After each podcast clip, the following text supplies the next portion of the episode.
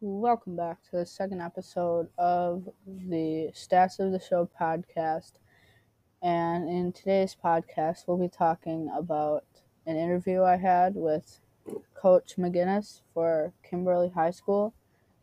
He's the baseball coach, and I got some great insight on some important questions I had about how teams affect how players can perform, especially in the younger high school and younger age when it's really important to have team chemistry in your team and I think I decided to share the answers I have with you guys. So the first question I asked was does a team affect how a player performs? This was a just a big broad question. I wanted to see what I could get from it. So he said, yes, the more people you have working together, the best or the better the team and the players perform. Like when I when he said working together, he told me how like everyone needs to have their own responsibility for the team. Like someone needs to be the leader of the team and someone needs to be the one that's there for people when they make a little mistake and yeah, so when you have a group of people working together, then that means you'll have better team chemistry. And team chemistry is basically what I just said how good your team is working together. So, and that's like one of the most underrated things you can have in um, baseball is team chemistry because if everyone like doesn't really like who's on their team, then they're not gonna they're not gonna want to have fun. Like when you're having fun, it's so much easier to play good than when you're under stress and like when you're mad at yourself or your teammates. So yeah, like even when someone messes up, like like if I struck out, like even like more than one time in a game, then it always feels good to have someone there that's there to help you and get you back up and like maybe the next time you hit a gapper for a double, you know, you never know. It's all about how you're feeling with your team and how you're feeling about yourself and the confidence you have in yourself and the confidence you have in your team. The next question I asked um, Coach McGinnis is Is a player affected more by the team's attitude or by the team's performance? And I got a really good answer from this one. He said, it's more important if you are getting along with people and you are having fun while doing something so you can invest in it long term and won't get bored of it. You need accountability, communication, and common standards in your team, also clearly defined roles. Everyone needs to have a role because if you fail one part of it, you got to have another part where the team needs you. Like, for example, if you strike out, you got to go to the dugout and cheer on the next guy.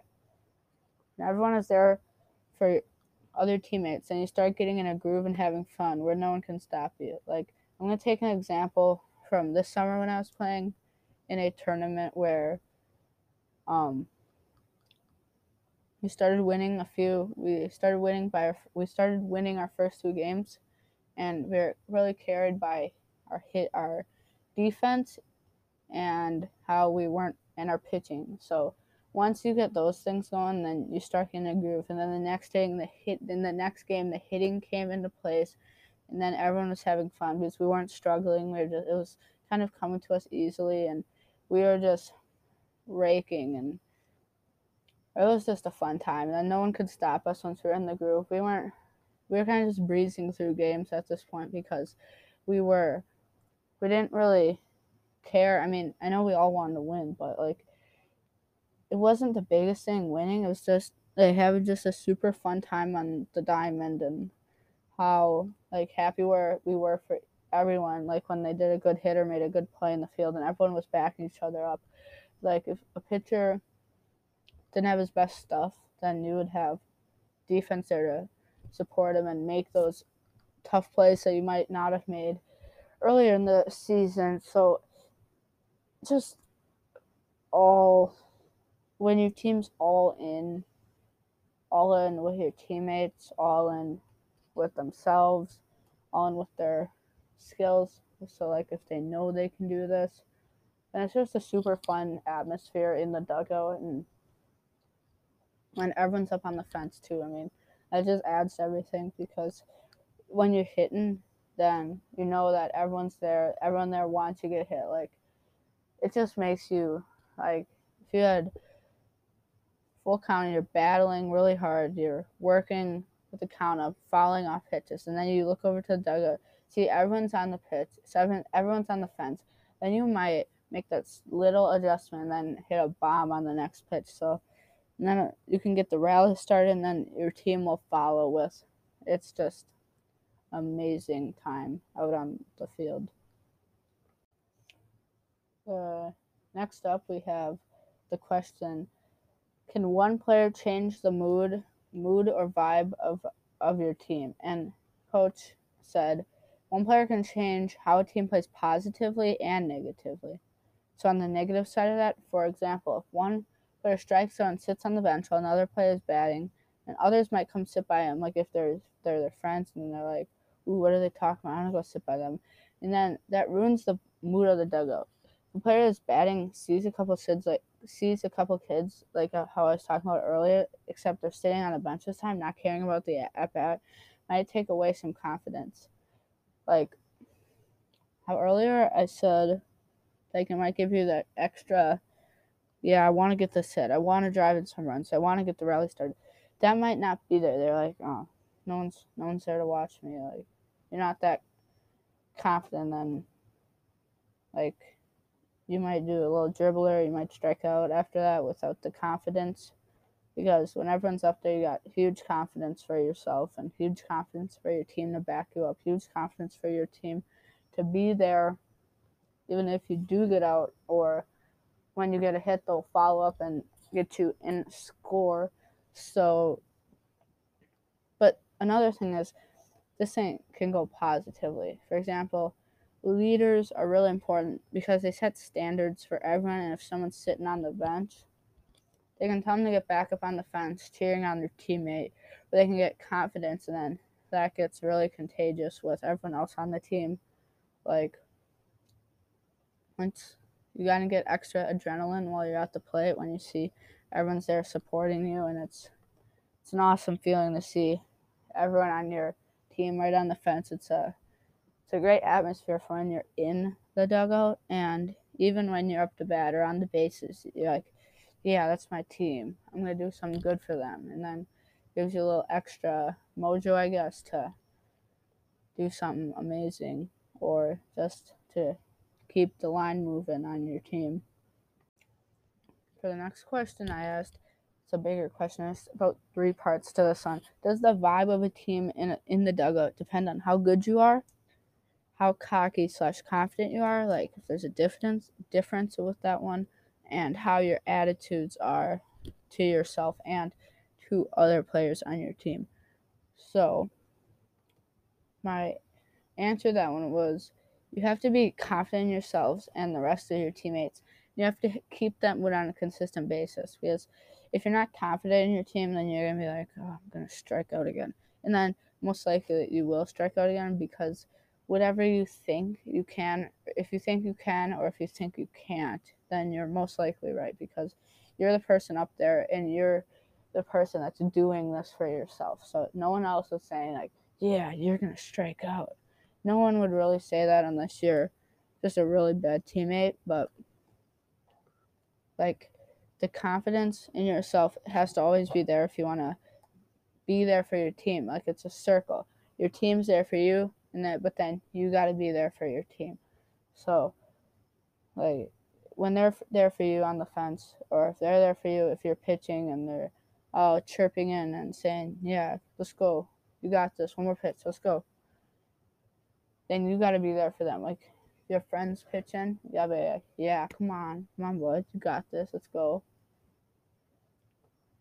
Then you know that's just it's like a circle around and for the next part of the question, he said quality at bats are one of the most important things because even when you get like an eight pitch at bat and ground out, and you're getting the pitcher's pitch count up and you're um, kind of getting the dugout to get a little, yeah, yeah, we can hit this guy, gives them a little confidence. Um, like, so some quality at bat examples are walk, a hit, a line drive, like even if it's a line drive out, a hard hit ball like a screamer, or like a hit by pitch. Those are just examples. Or if you work like an eight pitch at bat, even if you like strike out or pop out or ground out on like the ninth pitch, you're still getting the pitch count up there and you're still um getting some confidence for yourself like yeah I, I got this i got this like even like when you're watching the mlb when players get like an eight pitch at bat most likely they for the most part they get hits because they're starting to see the pitcher. They know what like the spin on his curveball is. They're getting used to hitting this guy. And then more than likely the pitcher is going to eventually make a mistake in these 10, 10 or so pitches. And then you you can be waiting for that mistake and then um, you can bomb the mistake which is always what you're trying to do. Then for the third part of the question he said um another actually never mind another thing another quality at bat is like if you had a missile but it goes straight to an opposing team's player you're still seeing the ball well. Like like I said with the eight pitch at bat, and you're still seeing the spin on the curveball. You're still seeing the spin on like his slider, and then when you see that spin, you can uh, hammer it. Or if you get like a hanging pitch too, then you where you know it's coming, then you can be sitting on that, and um, you can hit it very far. Like it all, it'll eventually all even out. Like you will eventually get a bloop single or a swinging bunt hit, um, or a ground ball that you beat out. It all evens out like for scorching, screaming line ball, line drive missiles that you hit right to the shortstop. It'll even out. You'll hit a little off the end of the bat or off the the knob of the bat. It'll it'll drop for a hit, I guess, but it won't be um, that miles per hour off the bat like your screaming line drivers. But um all that all that is like rather be like when you do barrel one up or if you do just get a little blooper, you're still get on base or you're when you get a walk you're still on base and you've started your rally for the rest of your team to maybe do the same with that. So you always wanna start the rally. You always wanna be that guy who drives in the clutch um, hit. And lastly, for the last question I asked him, Coach McGinnis, I asked if the team starts playing better, will other players that aren't playing better start to rise up to the occasion and start playing better? And his response, I really like this response. When a team comes together as one person, then they elevate each other's game because they have the motivation to play better and they want to and they want to play better to make their team happy and show them that they can go past 100% effort and work together with everyone on the team to create the best team you can be. Because when I see a lot of um, teams like they're like win as one or something, that slogan means like your team's one. You're like one family, one group. You're all working together. You're all there for each other. Then that means like even if you lose, you get blown out, you're all getting blown out. When you win, you're all winning. No matter how good you play, you win as one, you lose as one. You do everything as one group. Cuz then um then there's not gonna be like, yeah, I carried that game. You're gonna be you're one family who's there for everyone. You're always on the fence for them. You're always cheering them on, and you're always you always see that when you're hitting or when you're pitching or even when you're in the field. Like the communication with everyone. How you're like, uh, you know, everyone, everyone's right there for you. When even when you slip up, you're right. Everyone's right there for you. They're there to help you, and that's amazing. Like when you're working together, you can do so much better because you are there for someone that may not be playing well. You can pick them up and raise how they play and how everyone else plays. Like so like when you have a close connection with everyone on your team and you're bonding with everyone on your team, then you you can be there for them and they'll understand how you're there to help them and they'll they'll wanna they'll wanna put in that extra effort to make you proud or something like that to make them um, happy that so yeah i can do that. And it's really important to be one group with the rest of your team. To finish off our episode i just want to give a big big big shout out to coach mcginnis at kimberly high school for helping me with this episode and helping me with answers to this and giving me great insight so thank you, coach, and for everyone else listening. Thank you for listening, and I will see you next time.